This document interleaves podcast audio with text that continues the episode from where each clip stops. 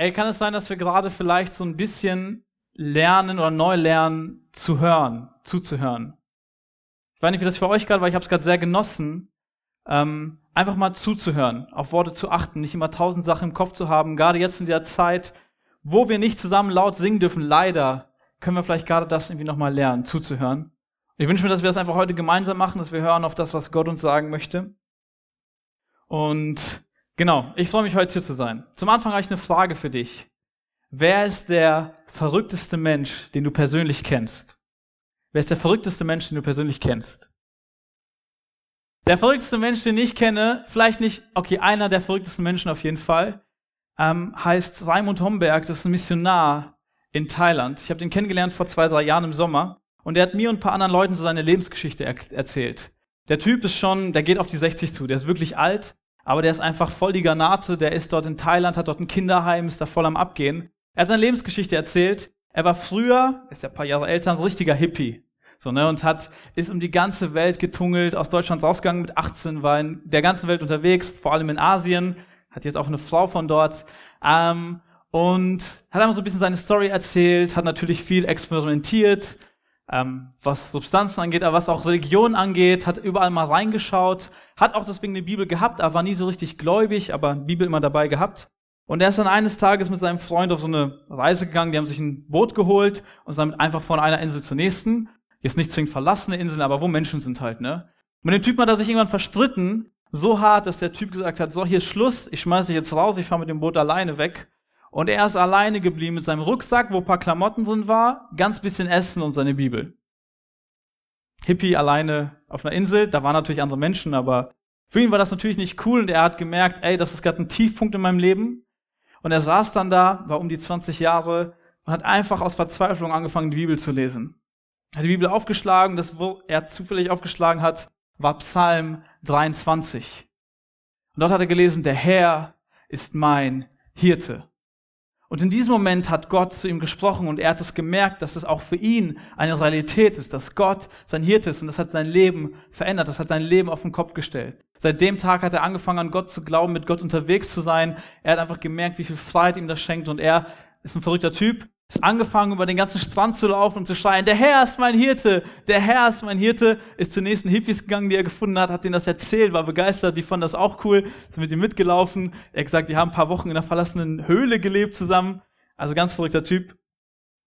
So viel zu seiner Vorgeschichte. Irgendwann hat Gott ihm aufs Herz gelegt, ähm, Kindern in Thailand, die sonst kein Zuhause haben, die sonst keine Eltern haben, ein Zuhause zu bieten, hat Kinderdörfer aufgemacht.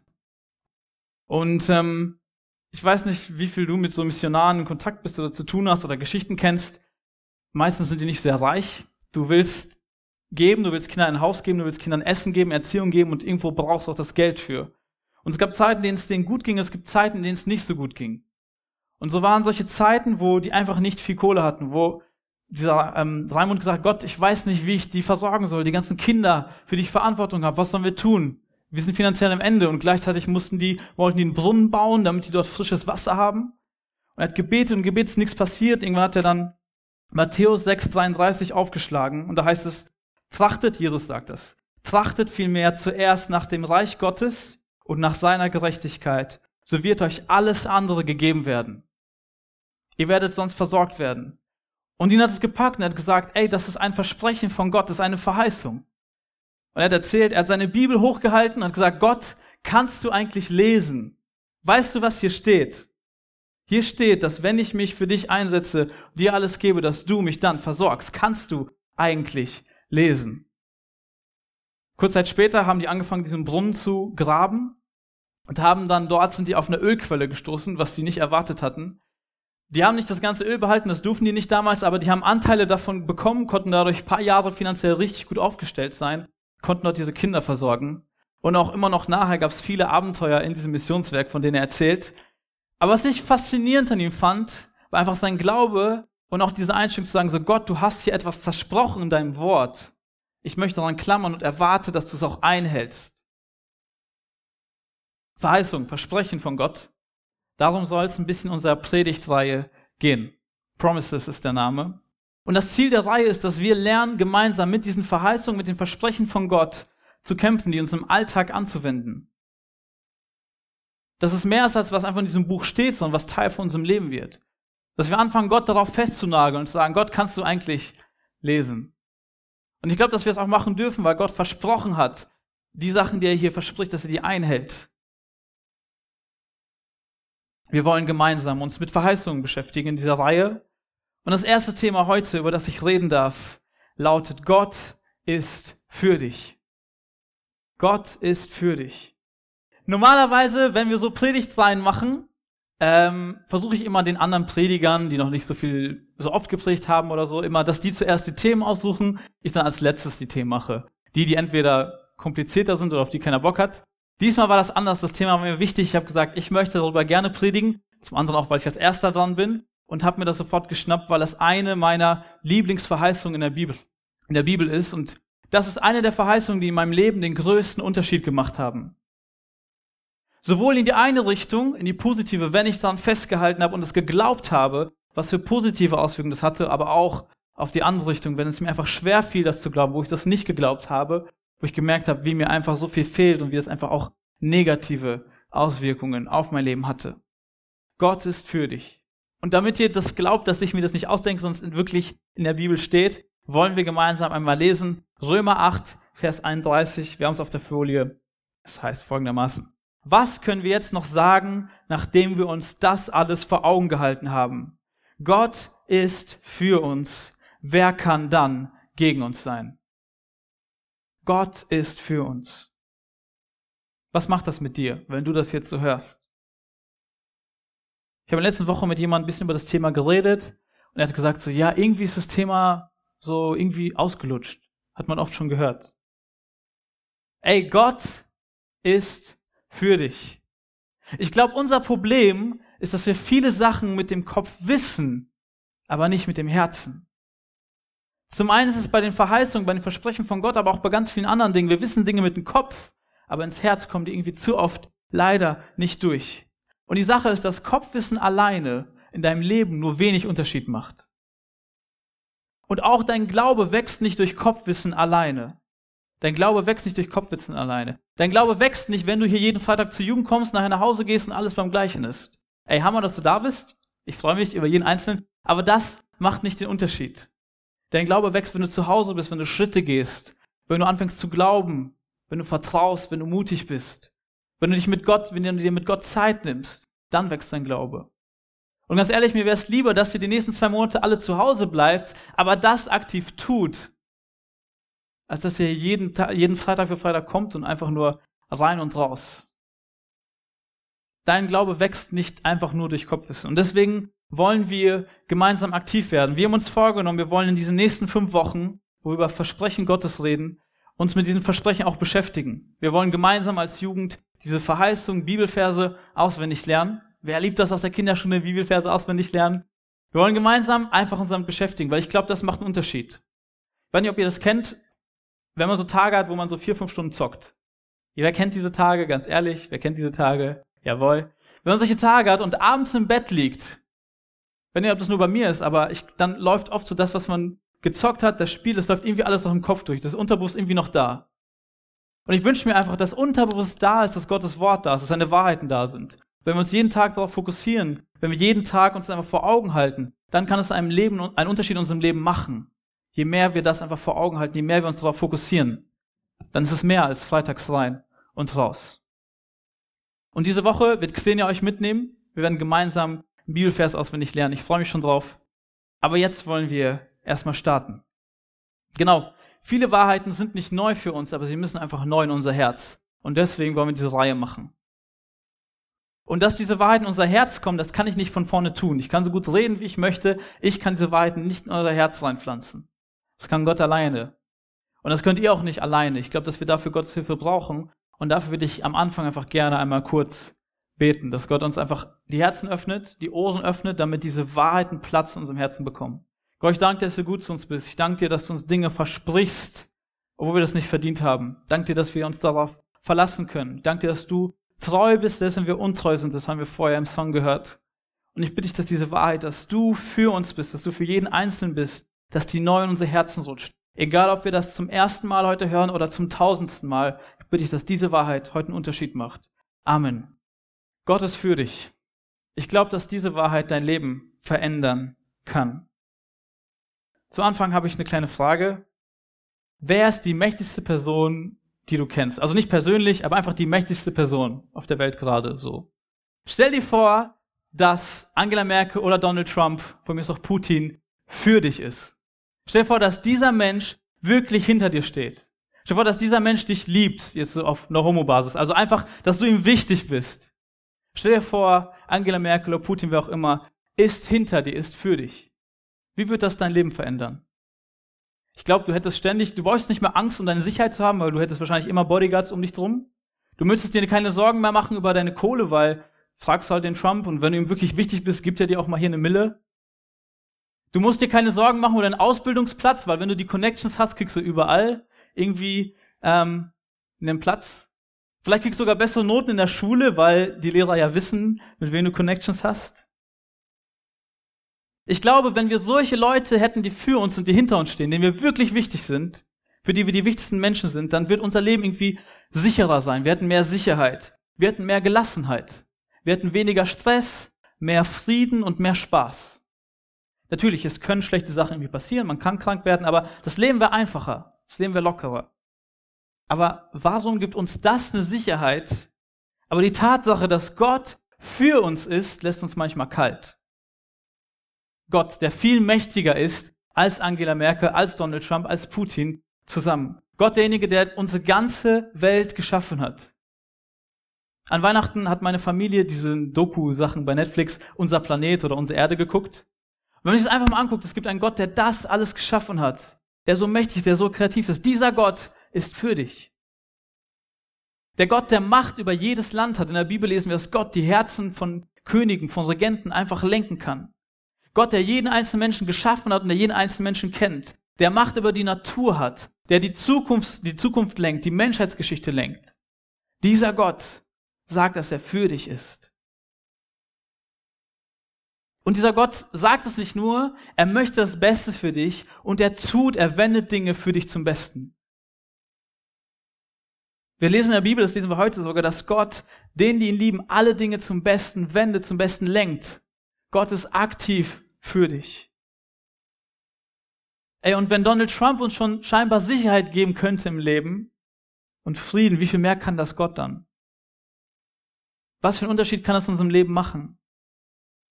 Gott ist für dich. Und ich glaube, je tiefer diese Wahrheit in dein Herz sickt, dass Gott für dich ist, desto kraftvoller, desto schöner und desto leichter wird dein Leben. Je mehr in unser Herz liegt, desto mehr Freiheit haben wir, desto mehr Sicherheit, desto mehr Frieden innerlich, desto mehr Gelassenheit können wir haben, weil wir wissen, dass der allmächtige Gott für uns ist. Wir haben mehr Freude, mehr Zuversicht. Das kann unser Leben verändern. Und das ist, was ich mir wünsche für jeden Einzelnen, der heute hier sitzt und zuhört, aber auch für uns als ganze Jugend, dass das uns verändert, dass wir gelassener sind, freudiger sind, das unser Leben auf den Kopf stellt. Ich glaube, das ist auch das, was sich Gott wünscht für uns. Gott ist für dich. Aber warum fällt es uns so schwer, dieses Versprechen mit dem Herzen zu glauben? Warum macht das so wenig Unterschied in unserem Leben, dass wir das irgendwie wissen? Es kann sein, dass dir vielleicht einfach die Erfahrungen mit Gott fehlen, dass du einfach nicht viel Erfahrung mit Gott hast und das irgendwie nie so erlebt hast. Vielleicht sogar im Gegenteil, vielleicht hast du von Leuten gehört, dass man Gott immer besänftigen muss, dass man Gutes tun muss, damit Gott ja nicht dich bestraft und ja nicht gegen dich ist. Vielleicht das sogar so dein Bild, dass Gott immer gegen dich ist. Vielleicht hast du negative Erfahrungen gemacht. Vielleicht wurden deine Erwartungen einfach enttäuscht. Du hast Erwartungen gehabt an Gott und du wurdest enttäuscht. Deine Gebete wurden nicht erhört. Wer kennt das nicht? Also, dass Gebete mal nicht erhört werden. Oder es sind deine aktuellen Probleme, dass Gott einfach alles Kacke ist. Und ich glaube, die Gemeinsamkeit von diesen Gründen sind irgendwie negative Umstände. Leid, Schmerz, Zweifel. All das lässt uns daran zweifeln, dass Gott es wirklich gut mit uns meint. Wie kann Gott mit mir sein, wenn es mir so schlecht geht? Wenn ich ihn nicht fühle, wie kann Gott dann mit mir sein? Das ist eine ehrliche Frage und ich habe die mir oft gestellt in meinem Leben. Und ich glaube, dass fast jeder Christ sich diese Frage schon mal gestellt hat. Und wir wollen gemeinsam ein bisschen in der Bibel schauen, ein bisschen in biblische Geschichten schauen, ähm, um einfach dieser Frage auf den Grund zu gehen. Nächste Frage an euch. Leute, ich will ein bisschen mit euch quatschen. Lockdown, ich habe nicht viel mit Menschen zu tun. Wer kennt Josef, die biblische Geschichte von Josef? Einmal kurz Hand hoch, wer kennt den? Okay, viele Leute. Die Leute, die die Geschichte von ihm kennen, würdet ihr sagen, Gott ist für Josef, Gott war für Josef? Wer würde sagen, ja, Gott war für Josef? So ziemlich alle, die Gott auch aufgezeigt haben. Hammer. Josef, alle die Geschichte nicht kennen, ähm, als er ein kleiner Junge war, hat er einen Traum gehabt. Und Gott hat ihm einen Traum gegeben, dass Josef eines Tages Einfluss haben wird, dass er König sein wird, dass er viel Macht haben wird. Und Josef war stolz auf diesen Traum, geht, erzählt es seinen Geschwistern, die hat es natürlich genervt, also kleine Geschwister nerven eh immer schon. Josef hatte elf ältere Brüder. Ähm, und wenn die noch mit solchen angeblichen Sachen kommen, nervt das noch mehr. Dazu kam, dass Josef bisschen der Lieblingssohn von seinem Dad war und so haben seine Geschwister irgendwann Hass gegen ihn entwickelt. Seine elf Brüder haben angefangen, Hass zu entwickeln gegen Josef. Als Josef dieses Versprechen, diesen Traum hatte, Gott wird dir Einfluss geben, Gott wird dich zu einem König machen, das fühlt sich an wie Gott ist für mich, oder? Das fühlt sich so an. Dann haben die Brüder angefangen, ihn zu hassen. So weit, dass sie ihn umbringen wollten, weil sie es nicht mehr ertragen konnten, wie er sie genervt hat und dass der Vater sie mehr lieb hatte. Und die waren schon, sich schon einig, hatten schon einen Plan, bis einer der älteren Brüder gesagt hat, stopp, wir können den nicht umbringen, lass ihn wenigstens verkaufen. Damals in der Zeit gab es noch Sklaven und so, und die haben ihn verkauft in ein fremdes Land, der ist nach Ägypten gegangen. Fühlt sich das so an, als ob Gott für Josef war? Von den eigenen Brüdern gehasst und verkauft zu werden? Nein, ich finde nicht, dass sich so anfühlt. Josef geht weiter in Ägypten, er kommt an, wird verkauft, kommt in so einen, wird von so einem Beamten gekauft und steigt da langsam auf, arbeitet fleißig, fleißig, fleißig. Der Beamte merkt, Potiphar hieß der, oh, das ist ein guter Kerl, er setzt den ein, immer mehr und höher und höher und irgendwann sagt er, du bist meine rechte Hand. Du hast Macht über meine ganzen Sachen. Das fühlt sich vielleicht so ein bisschen an wie Gottes für mich, ja. Und dann kam die Frau von diesem Beamten, hat gemerkt, Josef junger Typ, arbeitet viel, guten Buddy, hat versucht, ihn zu verführen. Gesagt, ey, komm, mein Mann ist gerade eh nicht da, ich habe noch Platz im Bett, komm vorbei. Und er hat immer Nein gesagt. Er hat straight Nein gesagt. Er hat gesagt, nein, ich will mich nicht gegenüber Gott versündigen und nicht gegenüber meinem Herrn, also dem Beamten versündigen. Hat das paar Mal hat die Frau das versucht, bis irgendwann mal er bei ihr war, natürlich Nein gesagt hat, sie aber seinen Mantel geschnappt hat, er weggelaufen ist und dann die Frau angefangen hat zu schreien und alle Sklaven gerufen hat, ey, Josef war gerade hier und wollte mich vergewaltigen, er wollte mit mir ins Bett steigen. Der Mann von dieser, von dieser Frau natürlich kriegt das mit und ist sauer. Er entwickelt Hass auf Josef und schmeißt ihn raus, schmeißt ihn ins Gefängnis. Josef war straight. Josef hat alles getan, was Gott wollte. Josef war ein Vorbild. Und zu Unrecht wird er in den Knast geworfen. Fühlt sich das an, als Gott, als ob Gott für ihn ist?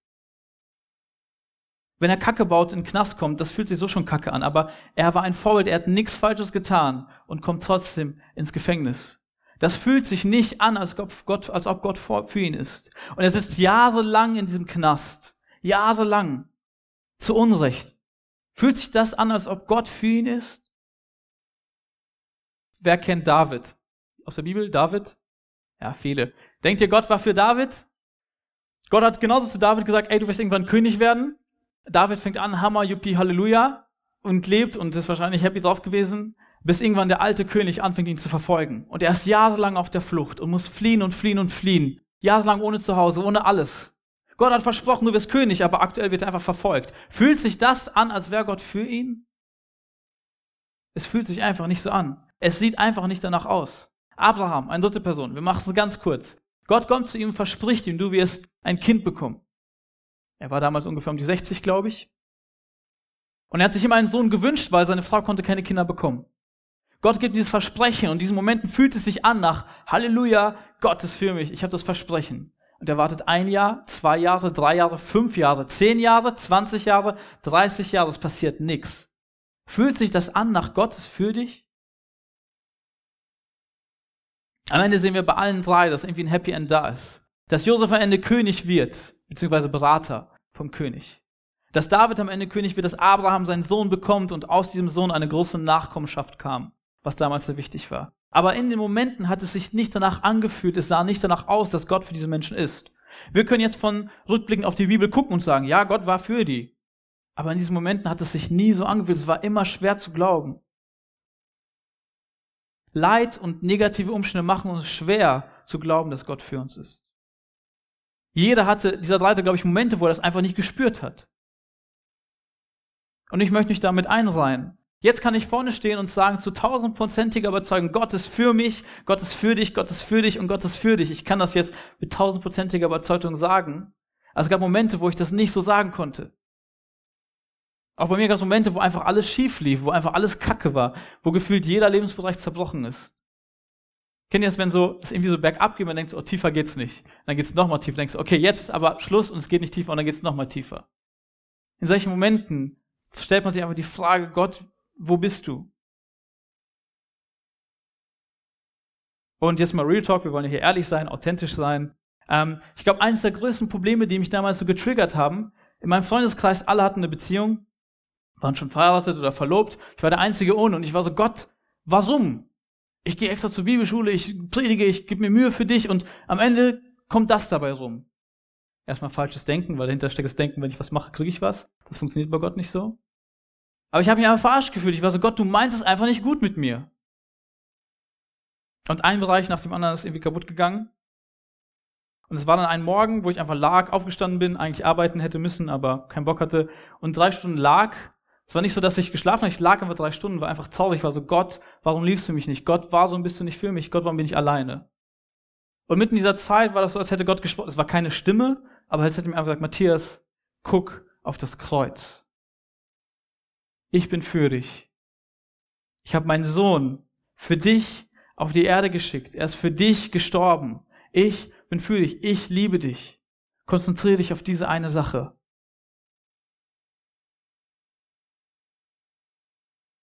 Und das hat bei mir viel gemacht. Das war ein großer Wendepunkt. Diese, diese Sache irgendwie, sich darauf zu fokussieren, das zu verstehen. Gott ist für mich und der Beweis dafür ist das Kreuz. Der Beweis dafür, dass er mich so sehr liebt, dass er selbst auf die Erde gekommen ist, selbst Mensch geworden ist, durch Dreck gelaufen ist und am Ende sich unschuldig hat töten lassen. Ich konnte nicht glauben, dass Gott für mich ist, weil die Umstände das nach dem Gegenteil aussahen. Und das Schlimmste dabei waren nicht meine Umstände, das Schlimmste war meine Reaktion auf die Umstände. Auch in deinem Leben das Schlimmste nicht immer die Umstände, wie du darauf reagierst. Und was ich hammer finde, dass wir auch in der Bibel, genauso in dem Text von Römer, was wir heute lesen, die gleiche Antwort finden. Wir wollen den Text schauen. Wichtig ist nämlich, wir wollen Verse nie alleine rausziehen. Wir lesen immer die ganzen Abschnitte, wir lesen den Kontext. Wir ziehen nicht einfach nur Verse raus und fuckeln damit rum, sondern wir wollen gucken, was der ganze Abschnitt sagt. Deswegen tauchen wir ein Römer 8, 31 und den Vers danach. Ich lese nochmal 31. Was können wir jetzt noch sagen, nachdem wir uns das alles vor Augen gehalten haben? Gott ist für uns. Wer kann dann gegen uns sein? Und nächster Vers. Gott hat sogar seinen eigenen Sohn nicht verschont, sondern ihn für uns alle dem Tod ausgeliefert. Sollte er uns da noch irgendwas vorenthalten? Gott hat sogar seinen eigenen Sohn für uns nicht verschont, sondern ihm den Tod ausgeliefert. Sollte er uns dann noch irgendwas anderes vorenthalten? Gott uns das Wertvollste gegeben, was er hatte, seinen Sohn. Warum sollte er uns nicht alles andere damit auch noch geben, was wichtig für uns ist? Ich habe als Kind eine Geschichte gehört von so einer Frau. Ich weiß nicht, ob die Geschichte stimmt. Es kann sein, dass ich die in der Kinderstunde gehört habe. Es kann sein, dass meine Eltern mir die erzählt haben, damit ich ein guter Junge bin. Es war eine Geschichte von einem Kind, das auf der Straße gespielt hat wo so Autos gefahren sind. Also eigentlich sollte es da nicht spielen, es sollte im Garten spielen. Es läuft raus auf die Straße, ein Auto fährt auf dieses, auf dieses Kind zu. Es war fünf, sechs Jahre alt. Die Mutter sieht das, die Mutter läuft hinterher, schnappt dieses Kind, wird vom Auto mitgenommen und weil sie falsch landet, stirbt diese Mutter bei dieser Rettungsaktion. Ihr Kind überlebt, muss ins Krankenhaus nach paar Wochen, da ist aber wieder raus und die Mutter stirbt bei dieser Aktion, ihr eigenes Kind zu retten. Denkt ihr, diese Frau war für ihr Kind? Hat sie es gut gemeint in ihrem Kind? Ja. Denkt ihr, diese Mutter würde Überstunden machen, damit es ihrem Kind gut geht? Wird sie extra arbeiten gehen, damit ihr Kind es gut hat, damit sie dass es Essen hat, damit es Kleidung hat? Ich glaube, die meisten denken ja. Wenn diese Mutter sich ihr Lieblingsgericht Spaghetti Bolognese und sie isst gerade Spaghetti Bolognese und das Kind wird gern was abhaben, wird diese Mutter teilen? Ja, ich glaube ja. Jetzt stell dir vor, dass kurz vor diesem Unfall Mittagessen, es gab Brokkoli. Für das Kind natürlich blöd, kein Bock auf Brokkoli.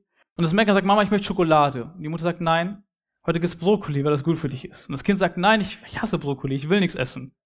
Und kriegt keine Schokolade, heute eine halbe Stunde die Mama straight, das kriegt keine Schokolade. Und das Kind sagt, Mama hasst mich. Mama meint es nicht gut mit mir. Mama gibt mir nicht das, was ich meine. Diese Mutter war bereit, alles für dieses Kind zu geben. Diese Mutter hat ihr Kind geliebt. Aber weil die Umstände des Kindes gerade blöd waren, Brokkoli, hat es nicht geglaubt, dass die Mutter es wirklich liebt. Und sind wir nicht manchmal ein bisschen wie dieses Kind, dass wir wegen Brokkoli irgendwie nicht glauben, dass Gott für uns ist, dass wir wegen Brokkoli nicht glauben, dass Gott es mit gut mit uns meint?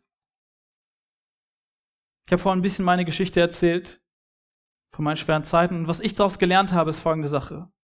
Gott ist für dich, auch wenn deine Umstände das Gegenteil erzählen wollen.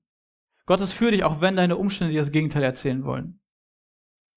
Und eine weitere Sache, die ich gelernt habe, die besonders wichtig ist, ich glaube, je weniger dein Glaube von deinen Umständen abhängig ist, desto mehr Power hat dein Glaube.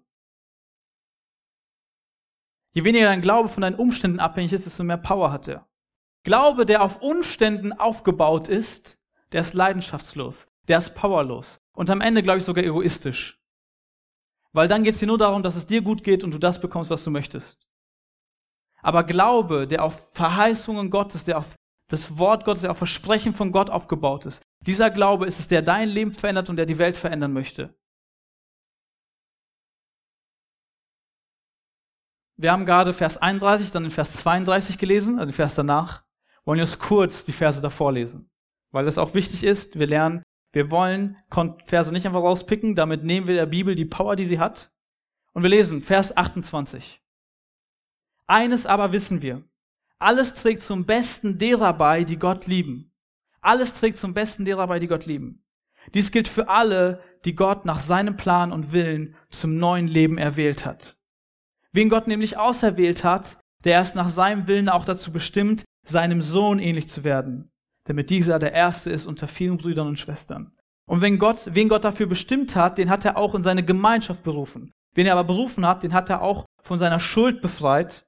Und wenn er von seiner Schuld befreit hat, der hat auch Anteil an seiner Herrlichkeit. Text ist ein bisschen kompliziert, wir schlüsseln ihn auf. Vers 28 sagt, denen, die Gott lieben, dient alles zum Besten. Gott wendet alles zum Besten von denen, die Gott lieben. Und das nächste ist so eine Aufzählung von fünf Dingen, die Gott denen, die ihn lieben, seinen Kindern, getan hat. Er hat ihn zu neuem Leben erwählt. Er hat sie dazu bestimmt, seinem Sohn ähnlich zu sein. Er hat sie zur Gemeinschaft berufen. Er hat seine Kinder von Schuld befreit und Anteil in seiner Herrlichkeit gegeben. Das sind alles Dinge, die Gott tut und ich glaube, dass das alles Beweise sind dafür, dass Gott es gut mit uns meint. Er Gott hat dir deine Schuld vergeben. Gott hat dich dazu bestimmt, Jesus ähnlicher zu werden, Jesus aufzustrahlen, Liebe zu teilen hier in der Welt.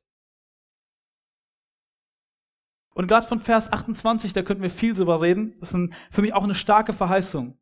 Auch eine Verheißung. Leute, ich würde mir wünschen, ich habe bei mir in der Bibel, wenn ich die lese, ich markiere immer wieder gerne Verse. Schnappt euch einen Stift, sucht euch eine Farbe aus und markiert damit verschiedene Verse. Bei mir ist es hellblau. Verheißungen. Immer wenn ihr Verheißungen liest, markt die hellblau an. Wir machen was. Holt mal alle eure Handy raus, alle, die die Bibel-App haben. Einmal Handy, Handy raus. Wir schlagen jetzt gemeinsam Römer 8, 28 auf. Und ihr dürft diesen Vers markieren. Mit hellblau, mit einer Farbe, die, auf die ihr Bock habt. Und ich wünsche mir, dass wir anfangen, gemeinsam in der Bibel danach zu suchen, nach Dingen, die Gott uns verspricht, nach Verheißungen. Ob in deiner Papierbibel oder deiner Handybibel. Weil ich glaube, das sind Dinge, die unser Leben irgendwie auch verändern, die unseren Glauben tiefer machen, als einfach nur Predigten zu hören. Genau.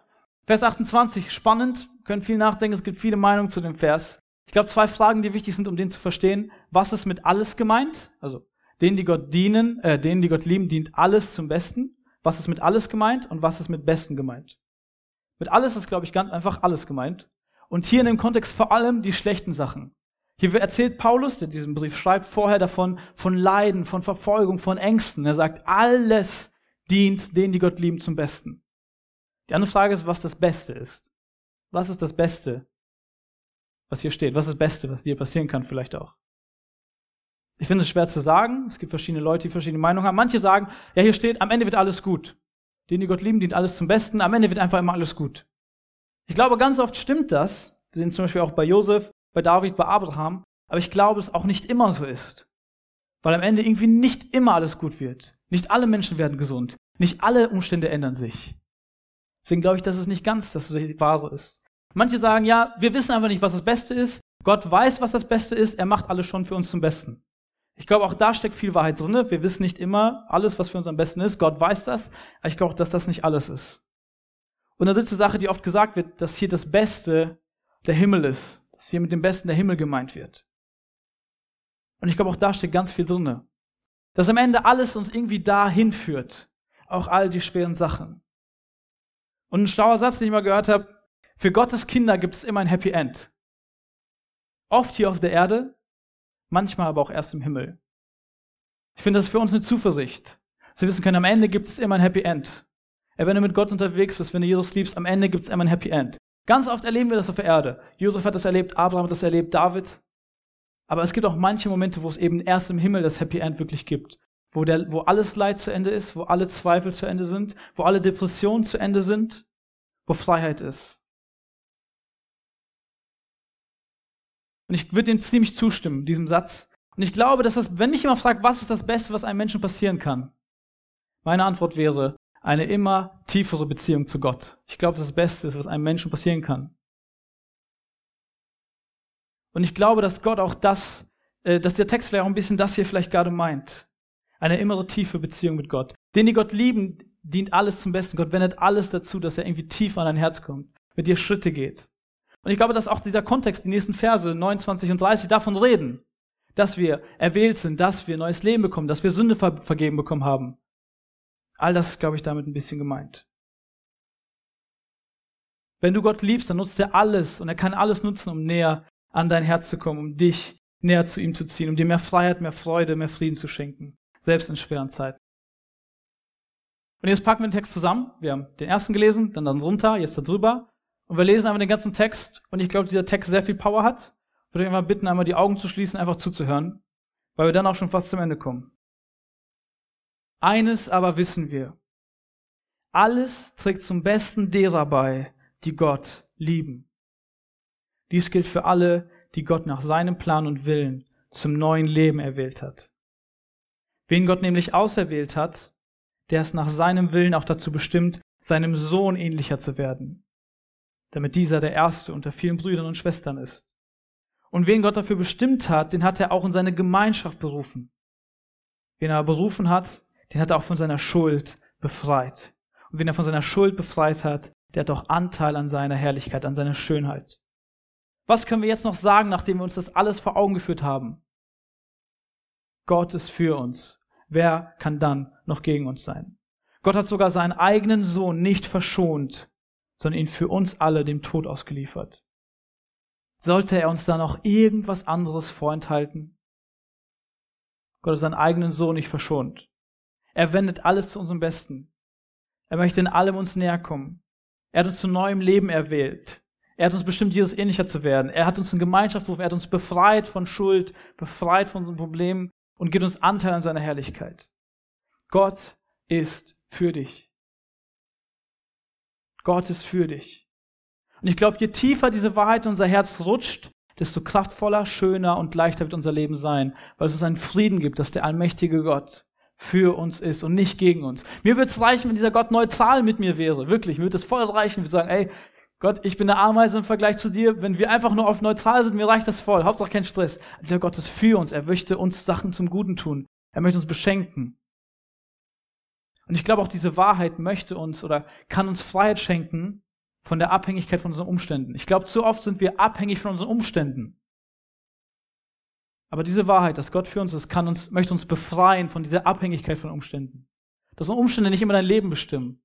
Wir haben aber das, wenn wir leben, ein Leben führen, das nicht von externen Dingen bestimmt ist, nicht von Umständen bestimmt, sondern das von, von innerer Einstellung, das von Jesus von Herzen bestimmt ist. Und das sehen wir bei Josef und Abraham und David. Josef war im Knast unschuldig und hat dort Gott gepreist. Er war dort Vorbild. Er hat dort gebrannt. Er hat Leuten Gutes getan. Er sagt, Halleluja, Jesus obwohl seine Umstände kacke waren. Abraham hat so lange gewartet, aber er ist Gott weiter gefolgt. Er hat anderen Menschen geholfen, obwohl seine Umstände blöd waren.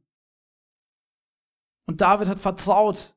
David hat vertraut und ist gewachsen durch diese Zeit, obwohl die Umstände blöd waren. Ich glaube, dass wir das sehen. Je mehr wir wissen, dass Gott für uns ist, desto mehr Freiheit gibt uns das. Und je weniger dein Glaube von deinen Umständen bestimmt ist, desto powervoller ist er. Ich habe vorher gesagt, wenn dein Glaube nur auf deinen Umständen baut, wenn das deine Basis ist, gute Umstände, dann ist dieser, dieser Glaube ist wack. Dieser Glaube ist egoistisch, dieser Glaube ist leidenschaftslos. Aber wenn wir anfangen, unseren Glauben auf Verheißung Gottes, auf Gottes Eigenschaften, auf Gottes Tun zu bauen, darauf zu vertrauen, das ist Glaube, der die Welt verändern möchte. Ich habe mich gefragt, einfach um es plastisch zu machen, was hat diese Verheißung für Auswirkungen für mich heute?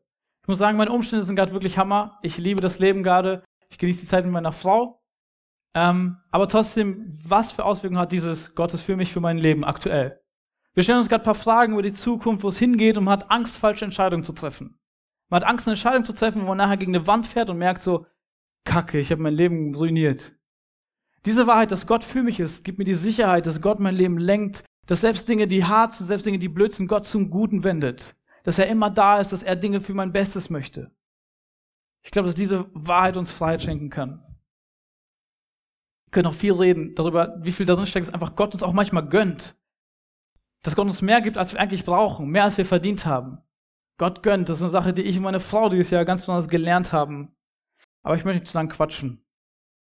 Ich würde an der Stelle einen Cut machen und wollte gerne noch Marsion einmal nach vorne bitten. Ich habe mit ihr Mittwoch zufällig gequatscht, habe gesagt, ey, ich predige am Freitag über diesen dieses Thema, über die Bibelstelle und sie war so, ey, das ist mein Lebensvers. Ich war so, Halleluja, Marsion, say no more, du musst einfach ein paar Worte teilen. Deswegen Marsion will das ein bisschen mit reinnehmen, wie sie das selbst erlebt, dass Gott für sie ist, wie das eine Auswirkung in deinem Leben hat.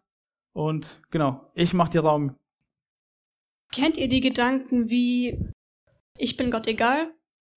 Gott meint es nicht gut mit mir. Oder er hatte wohl gerade einen Systemfehler, als er mich designt hat.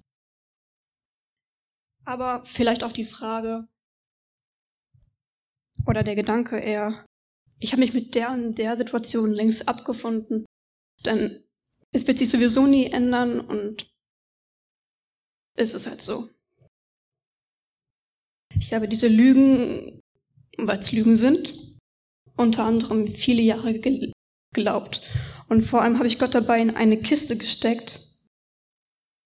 Diese Lügen waren wie ein Strudel, die mich immer tiefer und tiefer in den Boden gedrückt haben. Und die immer negativer und destruktiver wurden. Weil eins habe ich nicht verstanden. Das, was ich sage und das, was ich glaube, bestimmt mein Leben. Vor vier Monaten, relativ ja, zwei, drei Wochen nachdem ich am College angefangen habe, war ich an einem Punkt, wo ich es einfach leid war. Ich war es leid, ganze Zeit diese negativen Gedanken zu haben, was mein Leben und was Gott vor allem betrifft. Und ja, weil, wenn ich ehrlich bin, war das genau das, was ich jahrelang getan habe. Ich habe gesagt, okay, Gott, hier bin ich an einem neuen Ort, keiner kennt mich gefühlt, ähm, mach mit mir, was du willst, aber bitte lass mich nicht mehr dieser Mensch sein, der ich bisher war. Und Gott hat angefangen. Und ich habe Gott sei Dank richtig gute Freunde am College, die mich unterstützen und die für mich beten. Und ich durfte in den letzten Wochen und Monaten die Wahrheiten Gottes über mich kennenlernen. Und die Wahrheiten Gottes kennenlernen, was er über mein Leben über mich und vor allem über sich selbst sagt. Ich durfte lernen, dass Gott es wirklich gut mit mir meint und dass es nicht nur eine Floskel ist, die immer wieder gepredigt wird, obwohl sie wahr ist. Ich durfte Gott als einen liebenden Vater und vor allem als Versorger kennenlernen. Und in diesen Momenten, ich habe mich immer richtig gut gefühlt, weil das war so, ja Mann, ey, Gott ist wirklich cool. Come on, preach it. Lass es die ganze Welt wissen. Aber nach diesem Hoch kam ganz, ganz schnell wieder ein Tief. Und schnell als ich gucken konnte, habe ich wieder Gedanken gehabt wie, nee, also keine Ahnung, was ich hier soll. Vielleicht sollte ich das Ganze mal abbrechen. Ähm, Vielleicht soll ich wieder zurück zu meinen Eltern gehen, weil Gott meint es nicht gut mit mir und ah, ich gebe einfach auf. Und dann bin ich auf den Vers gekommen. Wenn Gott für dich ist, wer oder was kann dann gegen dich sein? Und diese Zusage, dieses Versprechen bedeutet nicht, Und das habe ich lange Zeit nicht verstanden. Aber es bedeutet nicht, dass mein Leben immer gut sein wird. Es bedeutet nicht, dass ich keine Sorgen und keine Ängste haben werde und dass ich nicht enttäuscht und verzweifelt von Gott bin. Aber ich durfte lernen, dass diese Zusage bedeutet, dass diese Dinge, die mich jahrelang zerstört haben, nicht mehr zerstören können, weil mein Fundament auf den Wahrheiten Gottes gebaut ist. Weil ich weiß, wer ich bin in Gottes Augen. Und ich weiß, dass, ja, ich durfte sehr, sehr viele Wahrheiten kennenlernen. Und immer wenn diese Zweifel und Ängste und Sorgen hochkommen, darf ich mir die Wahrheiten Gottes, und glaub mir, die Bibel ist voll davon, das ist echt krass, müsst ihr euch mal geben. Aber ich darf sie immer wieder verinnerlichen, denn ich weiß mittlerweile eins. Mein Gott, mein Vater, der ist größer als Anklage, als Verurteilung, als Lügen, als Minderwertskomplexe, ja sogar größer als destruktive und negative Sachen, die Menschen über mich jahrelang gesagt haben. Er ist größer als Finanzprobleme, als Sorgen und als Zweifel. Und seitdem ich das verstanden habe, und ich darf es immer weiter verstehen, weil Gott mit mir in einem Prozess ist, wo ich das wirklich, wirklich tief glauben kann. Weil ich auch am Anfang so war, ja Mann, stimmt schon irgendwie, vor allem wenn wir ja vier Tage die Woche am College halt mit richtig guten Lehrern oder mit dem Stoff der Lehrer vollgepumpt wurden. Und ich so, ja Mann, cool. Aber ich glaube es nicht in meinem Herzen. So in meinem Kopf ist es angekommen, aber als wäre so eine Barriere zwischen meinem Kopf und meinem Herzen, wo das irgendwie nicht durchkommt. Es hat lange gedauert mit vielen emotionalen Momenten, aber seitdem ich verstanden habe, Gott ist für mich, mein Papa ist für mich, was oder wer kann gegen mich sein? Muss ich nicht mehr alles verstehen können? Warum Dinge passieren und wie sie passieren? Und vor allem Gott dafür die Schuld geben für die Momente, wo Sachen in meinem Leben passiert sind und ich darauf nicht klargekommen bin. Ich muss mir nicht mal tausende unnötige Gedanken über meine Zukunft machen, wie was irgendwie kommen kann. Weil ich weiß, Alter, mein Papa ist an meiner Seite. Worum oder warum, wofür mache ich mir so viele Sorgen? Weil, und ich glaube, das wird auch in den nächsten Wochen noch kommen, diese Zusagen, die Gott versprochen hat. Und das Coole an Gott ist, er ist loyal. Er hält sich daran, was er verspricht. Und wenn er sagt, Marion, egal wie doof es gerade aussieht, wie wenig du es gerade glaubst oder vor allem wie wenig du es eher fühlst, ich bin bei dir bis zum Ende. Und das ist, es hat lange gedauert, bis ähm, ich das wirklich annehmen konnte. Und es wird auch noch weitergehen. Aber dieser Prozess, in dem ich gerade bin, der lohnt sich wirklich. Weil Gott gerade diese Barriere zwischen meinem Kopf und meinem Herzen wegnimmt. Und das ist manchmal schmerzhaft und das ist manchmal gut. Aber ich weiß, und ich durfte lernen, dass Gott wirklich gut ist und dass es keine Floskel ist. Danke, Marion, für deine Ehrlichkeit, dass du einfach ein bisschen mit reinnimmst. Ähm, in den Prozessen, in denen Gott einfach mit dir ist. Und ich finde das Hammer einfach zu sehen und zu erleben und zu merken einfach, wie Gott einfach Menschenleben verändert und freier macht und auch vor allem froher macht und freudiger macht. Und ich fand das cool, dass das Bild, was du benutzt hast von der Barriere, weil ich glaube, dass das irgendwie oft die Sache ist, die bei uns, die das Problem ist, dass zwischen Kopf und Herzen Barriere ist. Und ähm, alles, was ich, also ich hoffe einfach, dass Dinge heute in deinem, in deinem Herzen durch diese Barriere durchgebrochen sind oder dass die einfach in der nächsten Zeit durchbrechen werden. Das ist die Sache, also mehr konnte ich nicht machen. Ich könnte ein paar Pfeile auf diese Barriere draufschießen, aber ähm, die müssen da durchbrechen und das ist, glaube ich, ein Prozess. Und ähm, ja, wenn wir das als Barriere nehmen und hier dein Herz ist und hier dein Kopf, ich glaube, eine Sache, die helfen kann, um die Barriere durch, durchzubrechen, ist es immer wieder, mit diesen Wahrheiten sich vor Augen zu halten, mit diesen Wahrheiten auf diese Barriere zu schießen. Ich glaube, je mehr du dich mit diesen Wahrheiten fokussierst, mehr du darauf achtest, je mehr du dich damit beschäftigst, ich glaube, desto mehr, äh, desto schwächer werden die Barrieren, desto mehr kann er durchbrechen. Am Ende ist es Gott, der diese Barrieren durchbricht. Ich wünsche mir das einfach für jeden Einzelnen hier, damit einfach, damit ihr einfach das erlebt. Ähm, ich merke einfach in meinem Leben, wie das den Unterschied macht. Und will hier vorne nicht einfach irgendwelche frommen Sachen labern oder so. Ich hoffe einfach, dass wir gemeinsam Jugend sind, die einfach mehr und mehr Freiheit erlebt. Wir reden gerade viel mit dem Orga-Team so, ey, was sind die wichtigsten Sachen? Worum geht's uns hier eigentlich? Wir wünschen, dass, dass Leute Freiheit erleben, wirklich tief im Herzen.